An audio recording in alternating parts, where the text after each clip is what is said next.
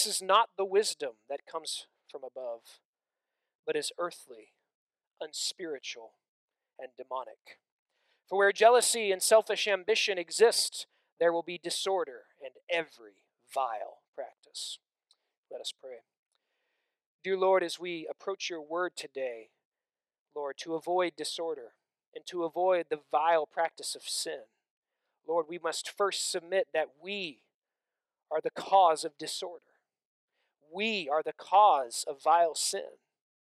And the flesh does not like to think of itself this way, in fact, very much the opposite.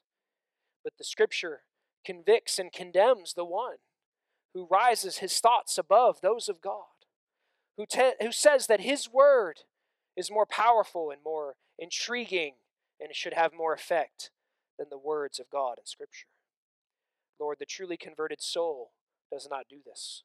Though it may struggle with its flesh and it may struggle with its flesh's desire to elevate itself above God, the presence of the Holy Spirit will counteract this flesh and lead the Christian into holiness.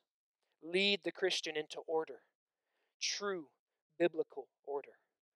Lord, one of the fruits of the spirits is that of self control. Lord, and we all who share, Lord, that singular Holy Spirit given to us, Lord, we know the truth about self control.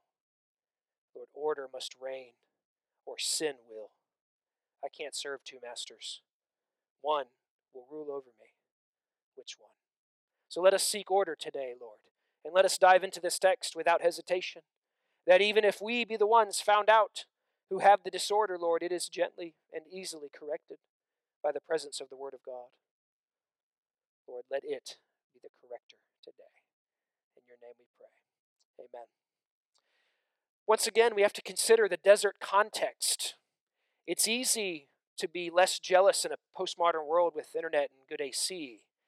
But far, far more difficult is living in the desert and your children going hungry at certain meal times because your crop had a little struggle, but the neighbors did not. And when your children cry, I, I thirst, I hunger, it is easy for that bitter jealousy to rise about what the neighbor has. And selfish ambition. See, bitter jealousy has a cause. I want or think I need what that person has, and I covet it and I'm jealous for it. But the selfish ambition is the evil desire of flesh to elevate itself above the presence of holy God. That is why we all want to be the boss, because God speaks and things happen. And that's what a boss does, right? At work, he goes, Hey, employee, do this, and the employee does it. That's a God like role. And the flesh wants that. The flesh so desires to be elevated, not just equal with God, but above God. It's the very thing Satan began to attack immediately. Did God really say that? Can you really trust him? Is he really doing right by you? This is the flesh's attempt in its selfish ambition to take that bitter jealousy and rise to the level of great evil. Jealousy and selfishness are the roots of bitterness. J. Ronald Blue said in his commentary True wisdom makes no room for bitter envy or for selfish ambition. This is nothing to glory about, to boast in. If we say these attitudes are godly, we lie and we boast against the truth. See what James is saying? If bitter jealousy and selfish ambition are running you and fueling you and causing your actions, don't say that I'm doing this for God. I'm doing it in God's name. Some of the most vile, evil leaders of world history did things in the name of a deity, did things in the name of God, wielded the church as a blunt instrument to hurt people. And in doing so, in their attempt to be like the Most High, they revealed that they are in fact like Satan. They desire to destroy, they desire to hurt, they desire to kill because of selfish ambition. And this is rising in each one of us all the time. We have the presence of the Holy Spirit if you be converted, but you also have this selfish ambition. There is a spiritual and a selfish war going on inside of you. Paul so clearly articulates this in Romans 7. Oh, wretched man that I am! Who will deliver me from this body of death? I thank God he is the one. If you would turn to Galatians chapter 5. We're going to be looking at verses 13 and 15 as a cross reference here to support the text of James. about being called to freedom, not jealousy. Being called to love, not be bitter.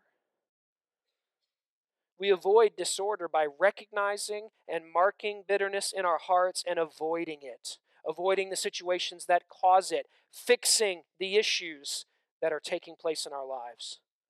Galatians 5:13. For you were called to freedom, brothers. Paul is telling the church, his brethren, God did not save you to let you wallow back into that sin. He called you to be free from it. You are called to freedom. Only do not use your freedom as an opportunity for the flesh. Don't wield the very freedom God has given you as another blunt instrument to hurt those around you in your selfish ambitions.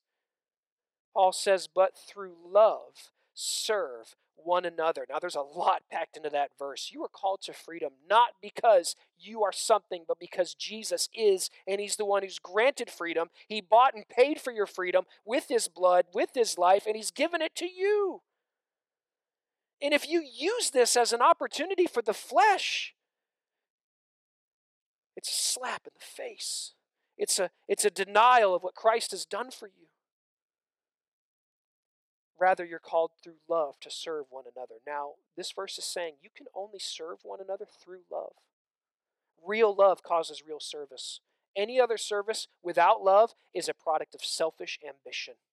Even the, even the greatest charity of the earth, at some level, is going to deal with spiritual selfish ambition if they don't have love. You see the key here? That love is what I need. Love will fix the bitterness in my heart. Love will fix that selfish ambition that wants so desperately to do wrong. Love covers the multitude, as Paul says in Colossians. Through love, serve one another. For the whole law is fulfilled in one word You shall love your neighbor as yourself. Everything about the Old Testament is summed up in that verse. You love your neighbor as yourself. Why can't I love my neighbor as myself? Why am I instead bitter and jealous and angry and hurt? There's two reasons. Number one, you're not really a Christian. Now, that's not popular to say, it's not popular for people to hear, but it's true. Would you rather me tell you everything's hunky dory and that was just a bad case of food poisoning you had? It was just a bad week, bad night, bad year. Paul said, check yourself to see if you're of the faith. It's so important to find out that I'm not converted so that I can be converted rather than live in denial and live under the guise of Christianity and face Jesus.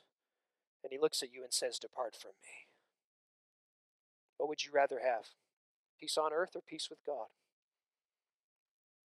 You love your neighbor as yourself. The second reason that you don't love your neighbor is selfish ambition is rising in your heart and has not been repented of, and it needs to be. Paul talks in Corinthians about destroying strongholds, the idea of taking spiritual strongholds in your mind and heart and destroying them. And that's difficult to do because most often our strongholds are the places we feel the most comfortable. But to love my neighbor as myself, to fulfill this law of the entire Old Testament summed up in one verse, I have to destroy those things that are stopping me from loving. So we first have to establish that I am a baseline Christian, that I have indeed repented and believed in Jesus Christ. That is the starting point for Christianity. You sort of have to be with Jesus Christ to be a Christian. From there, we go on into maturity. And we're all at different levels there, and that's okay. It's God's doing, not ours. What did Paul also say? I planted, Apollos watered, but God gives the increase. In your maturity, the selfish ambition is going to rise. And one of the ways to mark and avoid it is to understand that selfish ambition is the opposite of loving your neighbor. And this kind of love here is an unconditional type of love. It's not based on what they do, it's not based on who they are. Because if it was, God wouldn't love you. How can He love sinners? Based on what they are. So if you love based on how people treat you, you're not going to love very well. And you won't love for very long because the flesh is evil and the people will treat you horribly. Instead, love because God loves. And the way God loves is unconditionally. Think about his children. Moses comes off that mountain, sees the people who, for a very short amount of time, were left alone, and they immediately created the golden calf. Now, don't smirk. Don't go, ha, ha, them silly Israelites. What goofballs. I would never do that. Yes, we would. Yes, we would. If we were honest, we could all go into each other's homes and help carry out the golden calves and carry them out into the yard and destroy them, couldn't we? Do you own a TV? There's one. Do you have a cell phone in your pocket? There's one. Do you have monuments in your house, even to other things? I would never do that. Yes, you would. Because we already have. I'm a sinner. And so loving my neighbor can't be based on how people treat me.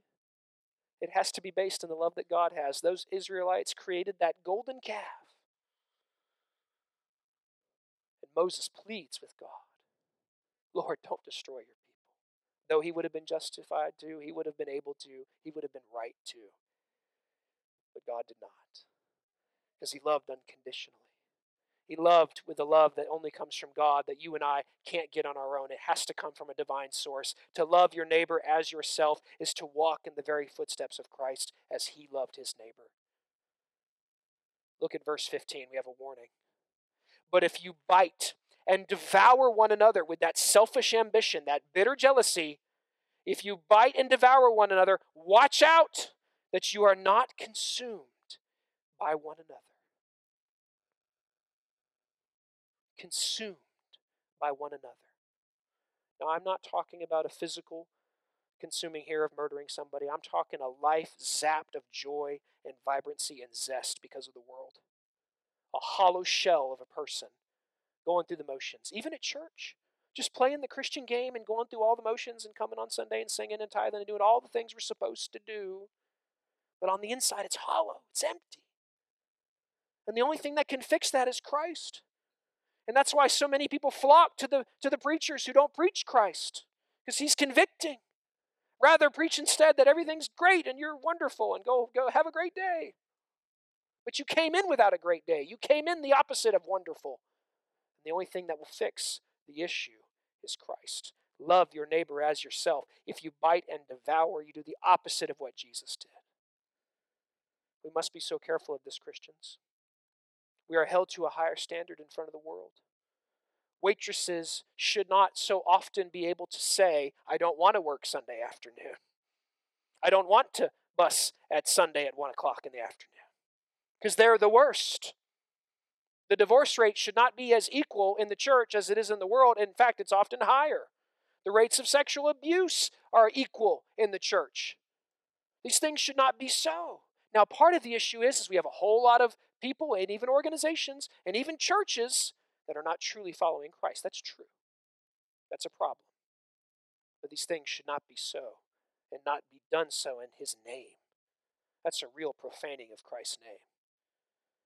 This is the biting and devouring that, that the world does. Christian, we should not be acting like the world. Instead, we should be acting like our namesake. Watch out.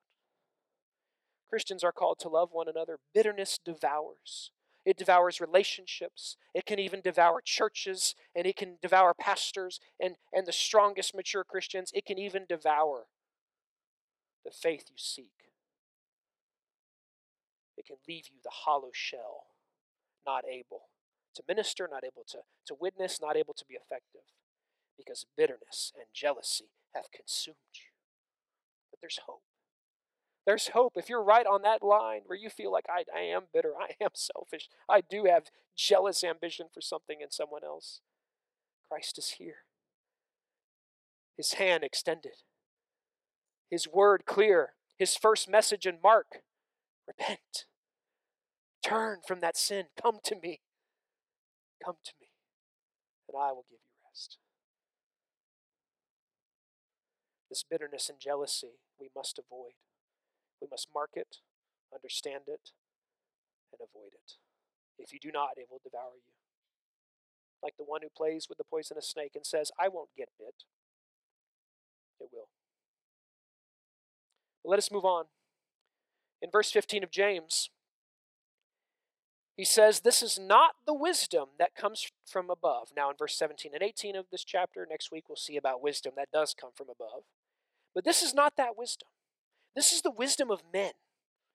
the wisdom of the world, which in verse 15, James says is earthly, unspiritual, and demonic. Now, first it's terrestrial, so we have it's from the earth, it's not from heaven. It is unspiritual, which means it's not from the Holy Spirit, it's not guided by Him, it's not because of His presence, it is the opposite of Him, and it is demonic. Christian, if you don't believe today that demonic forces are rising against you, you need to read your Bible again. This is what Paul warns about.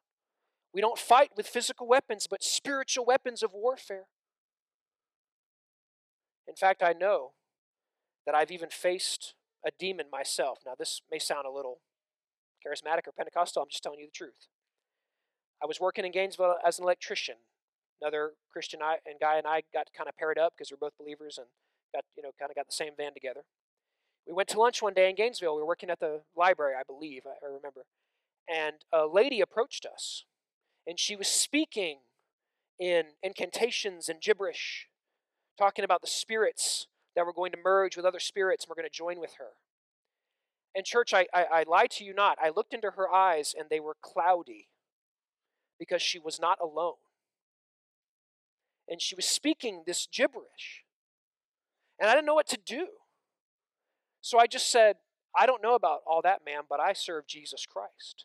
And at the mention of the Lord's name, she recoiled as if slapped, backed away from me, turned, and went down the street around the corner and out of sight. I looked into her eyes and they were cloudy. I know something was affecting her. I believe it was de- demonic possession, I do. But I can't be sure of that. That's just my opinion. What I am sure of was at the mention of the Lord's name, she fled.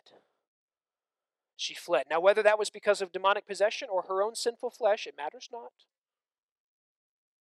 She fled from the thing she needed to save her. And I, the only, the only part of the story that makes me like upset or makes me feel bad is I didn't chase after her.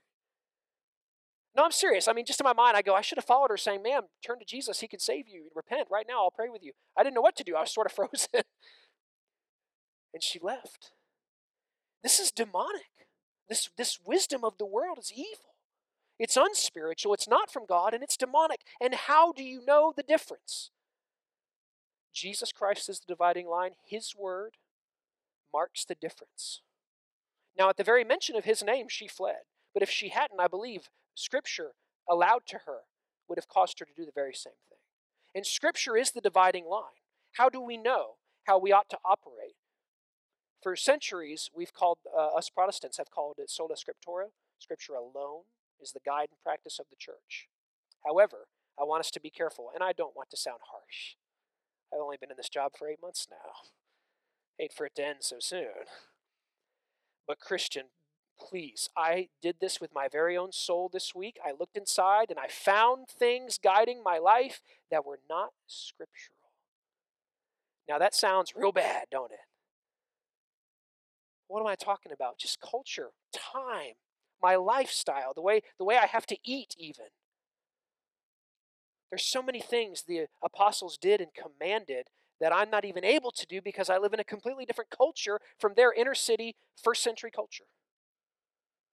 I can't even go house to house like they used to because the houses are not next to each other.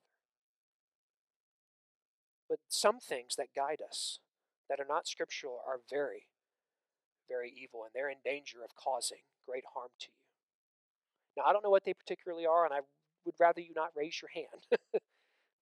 but I, I, just ask you as a Christian, in gentleness, I, I ask you, and in fact, I would say, I beg you, look into your life. Are there things guiding you? Are there cultural practices moving you? Are, are pressures of the world molding and shaping you? And these things are not of God because I just proved to you out of Scripture that if it's not of God, what is it? Earthly, unspiritual, and demonic. Now, I'm not saying going to church at a certain time, because that's when your church meets, is demonic or, or anything like that. But what I am saying is this it is amazing to me how quickly our flesh can be led away from the guidance of, the, of God's Word. And how culture can influence us so much that church actually begins to be a worship of our culture and not of Christ. Now, usually churches stay bottom shelf with this stuff. right? It's always about carpet or it's about some other thing. No, but I'm talking about how we treat others, how we deal with sin. Because on a fleshly level, sin is easy to deal with. You can either ignore it or you get rid of the person. And unfortunately, in churches for a long time, that's what we've done as a culture. We either ignored it or we kicked them out. That's, that's difficult. That is difficult to do, to kick somebody out. And Matthew 18 may end you there at some point. But this is how I interpret that text. How are we supposed to treat Gentiles and tax collectors? See, we don't even have these phrases in our culture. Tax collector, you mean like the IRS? I don't even know anybody who works for the IRS. Sometimes I know some seasonal guys, but that's about it. And who's a Gentile to me? I am the Gentile. what we're talking about is those who don't follow God. How are we commanded to treat those who don't follow God? We're commanded to love them. We're commanded to witness to them. We're commanded to call them to repentance and belief in Christ. Who should do the kicking out? Not me, not you. God will remove those who are not truly believing in Him and won't uh, repent of sin and reject His holiness. God will remove them. Just as He did Ananias and Sapphira in Acts. God will remove. But God has brought so many opportunities. He's brought so many people to us for us to practice Matthew 5, loving our neighbor, blessing even those who are enemies and persecute us. I found the modern church's sin is ignorance and ignoring the opportunities God has brought. That we ignore the ones, even sitting in our churches sometimes, who need help, who need fellowship, who need love, and, and we just out the door. See you next week. Now, I'm not trying to be harsh, I'm just trying to be honest with the text.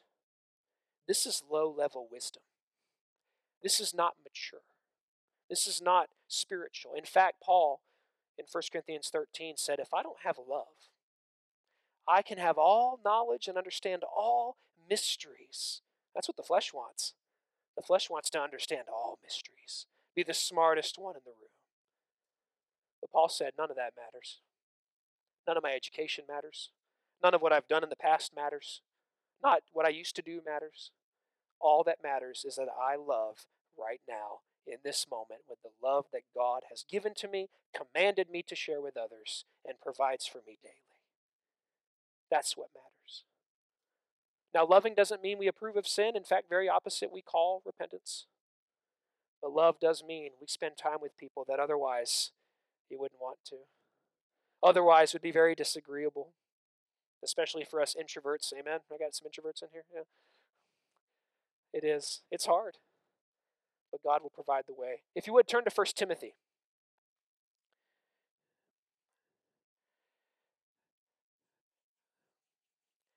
First Timothy chapter 6. I hope that I am challenging you this week. My heart was pricked studying this this week and I hope that yours is as well. This is not an attempt to make you feel bad, right? This is an attempt rather to say, this is where we should be going. This is where we should be growing. This is where God is. 1 Timothy 6, beginning in verse 3. Once again, the importance of God's word is brought up, and that's going to be a theme running through this entire message, as you'll see. If anyone teaches a different doctrine and does not agree with the sound words of our Lord Jesus Christ and the teaching that accords with godliness, he is puffed up with conceit and understands nothing. Now, notice what he says here a different doctrine.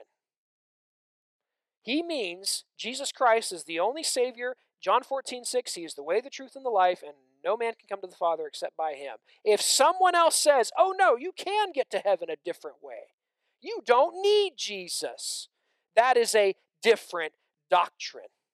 We are not talking about the different ways we interpret text and view things as brothers in the church, and we're going, man, I'm not sure, I don't quite agree with what you think, but I see it this way. We're not talking about that. In fact, that's the fun stuff of studying the Bible. We're talking about Jesus isn't God. He isn't the only way. That's what the world is saying. That's what these false teachers are preaching. They're puffed up with conceit and they understand nothing. Do you know what the best thing I can understand as a Bible reader is? Jesus does it, I don't. Jesus gets the credit, I do not. Jesus deserves the glory, I do not. That's the best thing I can do. That's the best way I can read the Bible. Because otherwise, I'm puffed up with conceit and I understand nothing.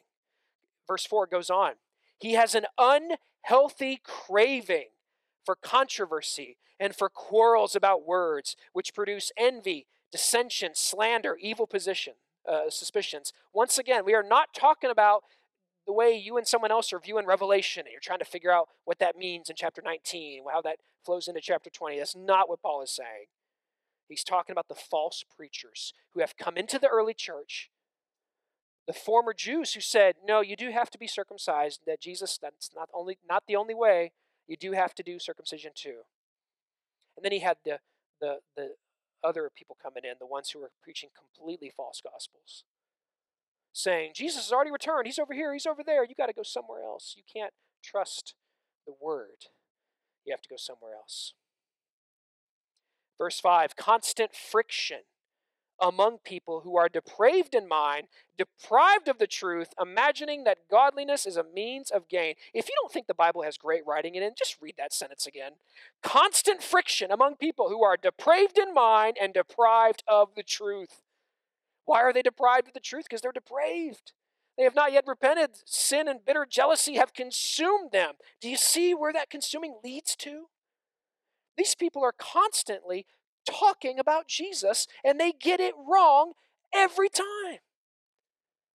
How sad to be a student of the Bible and come away with the exact opposite message that that Bible is teaching. And there are many living their lives this way. Verse 6 But godliness with contentment is a great gain. For we brought nothing into this world, and we cannot take anything out of the world. We have to be so careful that our understanding is not puffed up by selfish ambition.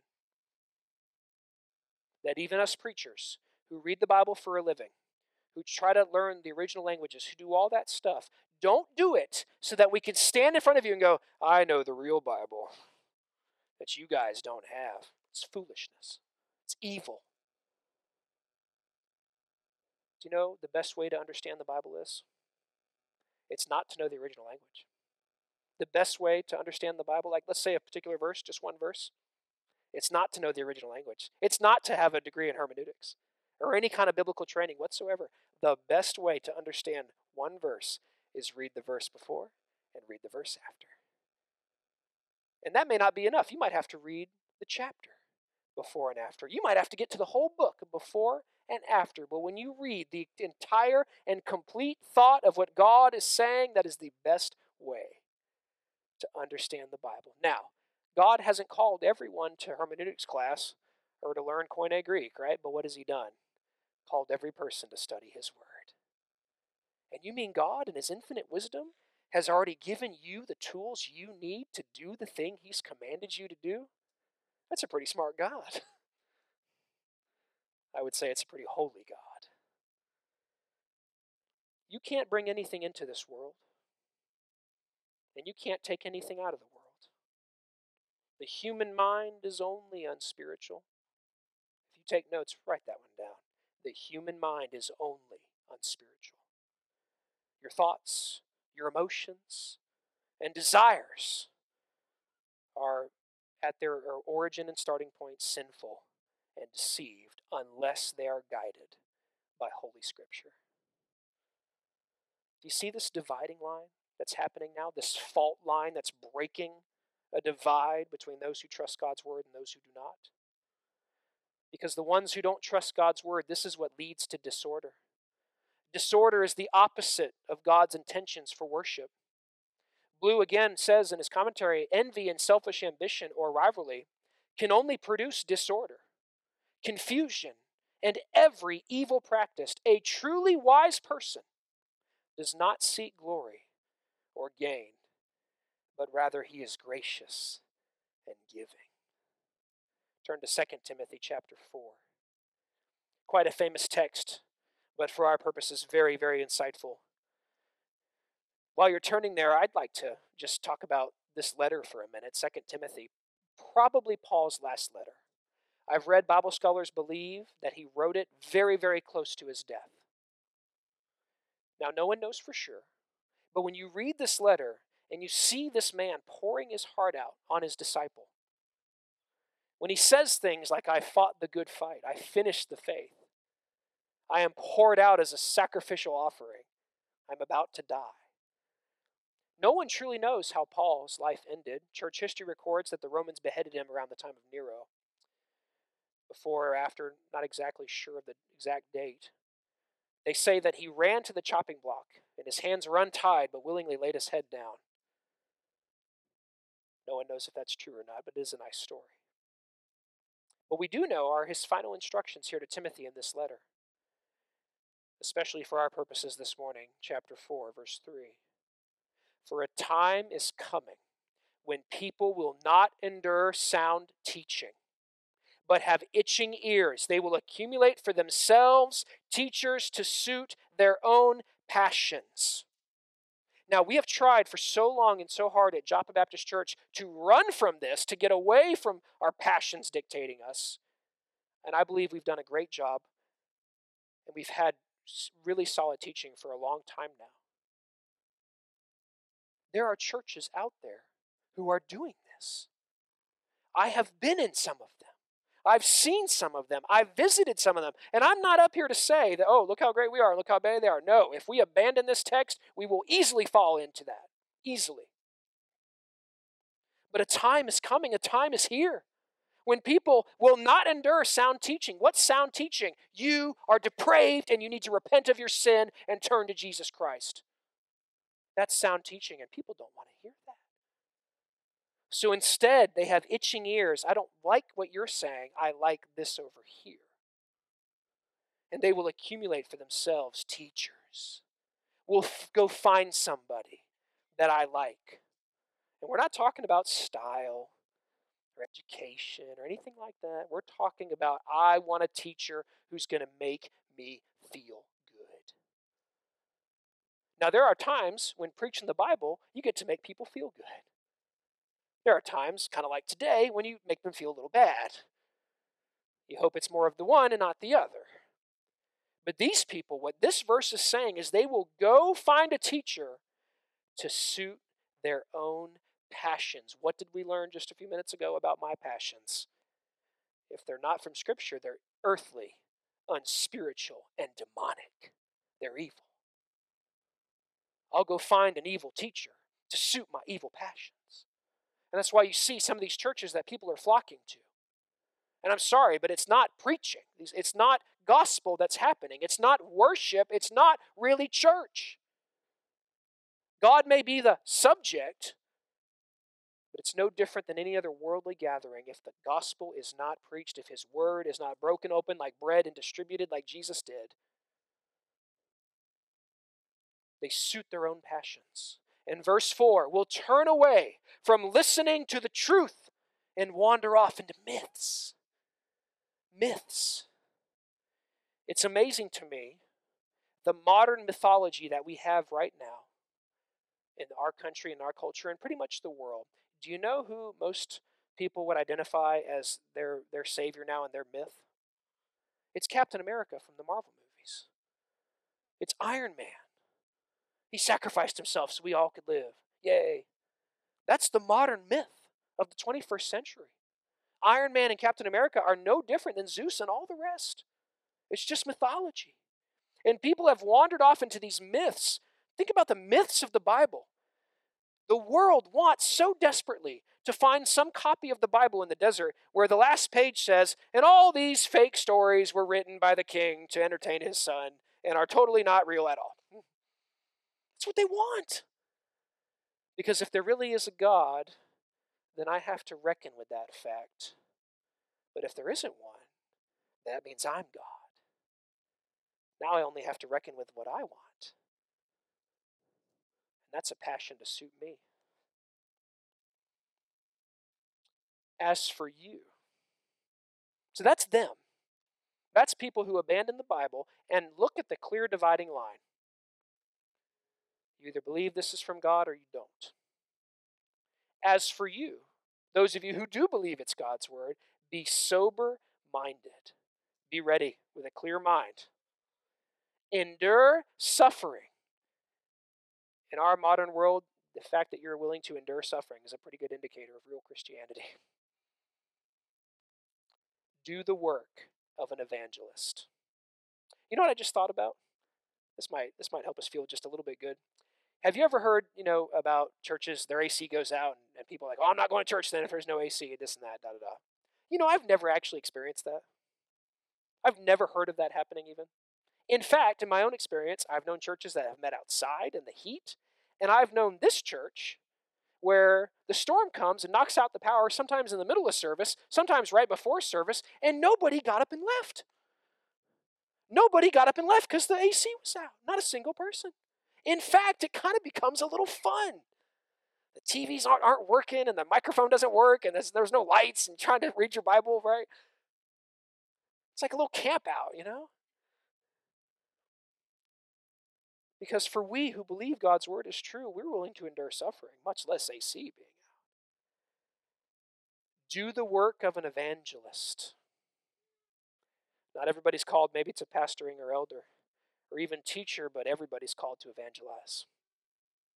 Everybody's called to make a witness. Fulfill your ministry. Now, in a very broad sense, that ministry is the gospel of Jesus Christ. But how does that look like in your life? Because I'll tell you what, when Paul said we're all made up of one body and the toe doesn't direct the head, but the toe should not feel less than the head, you might be this person on stage. You might be leading the worship. You might be running the computer. You might be tithing so all those people can do what they do. You might be cooking. You might be cleaning. You might be uh, uh, organizing Bible studies. You might be even right now on a trip with your Bible study, as my wife is. Fulfill your ministry. What is your ministry? And God will give your ministry changes over time. I think a lot now of some of our elderly folks who jokingly talk about, like, I don't do much anymore physically. But God has given them spiritually the mind of what He wants and the spiritual mind to know where the church should go. I told somebody one time, I said, Do you know how valuable it is to me to have people who are, have been Christians longer than I've been alive? I've got some people been Christians longer than my parents have been alive. Do you know how valuable that is? That's a crown of glory. The wisdom of God and such a heart and mind of serving Him for more than 50 years, the, the value of that is immeasurable. Fulfill your ministry. I'll finish with this. It says, Anytime we leave the Scripture, we wander off into myths. And I caution you against that. Not to be harsh on you again, but when you leave this book, it's an error. When you get back to the book, you are correct. And those things are simple. Doing them every day is a little more difficult. This is a sentence that I wrote, it's not a commentary, but take it for how good it might be. Order is found, true spiritual order is found when my life is submitted to the Word of God. And on that, let's pray. Dear Lord, once again, we thank you for even when the word may be harsh with us, Lord, calling out our bitterness and our selfish ambitions, calling out our earthly wisdom that is unspiritual and even demonic. Lord, the gentle guidance of Christ brings us back to Him. John chapter 1 says that He is the Word, Lord, and was with God in the beginning, and in fact is God. Scripture is alive and living and active because it is Jesus. Lord, that's why when it cuts, it cuts so deep. But that's why when it heals, it heals completely. Lord, let this word not depart from me. Let any cultural thing not distract me. Let my own thoughts and my own feelings be submitted to this word at all times. No matter if I feel so strongly and so emotionally and so justified in, a, in an idea or a concept, if the Word of God says different, I immediately recognize my error and I repent and I correct myself to His Word. Lord, the real myth is that I have thoughts worth considering. That's the myth. My thoughts are evil. The truth, Lord, is that your thoughts, your ways, your desires, and your words are the only thing that is right. And when I live and walk and fulfill my ministry in them, I do well. So, Lord, help us today at Joppa to continue our streak of sound teaching. Lord, I can't, I can't even fathom the blessings of this church. Looking around these rooms on Sundays and Wednesdays and Fridays. Lord, the Bible studies that happen throughout the weeks on different nights. Seeing these wonderful saints you have collected here. Lord, what a joy and a blessing. And let us now use all these talents, Lord. Let us not bury them in the sand. Lord, in fact, it is my prayer, and this may be the most challenging thing I've said today. But Lord, I believe that there are some in here whose, whose next phase of ministry is about to explode. The different roles that you are about to create and give them. The things you have been preparing them for, even right now, Lord Jesus, I believe you're going to expand it. You're going to blow it up. It's going to be incredible. But it won't be because of what we did. It'll be because of what you have done. And when we submit to your word, we will know that we are in the thoughts of God. We will know that we are walking the true path of righteousness. We will know we are fulfilling the will of our Father. And for that we say thank you and amen.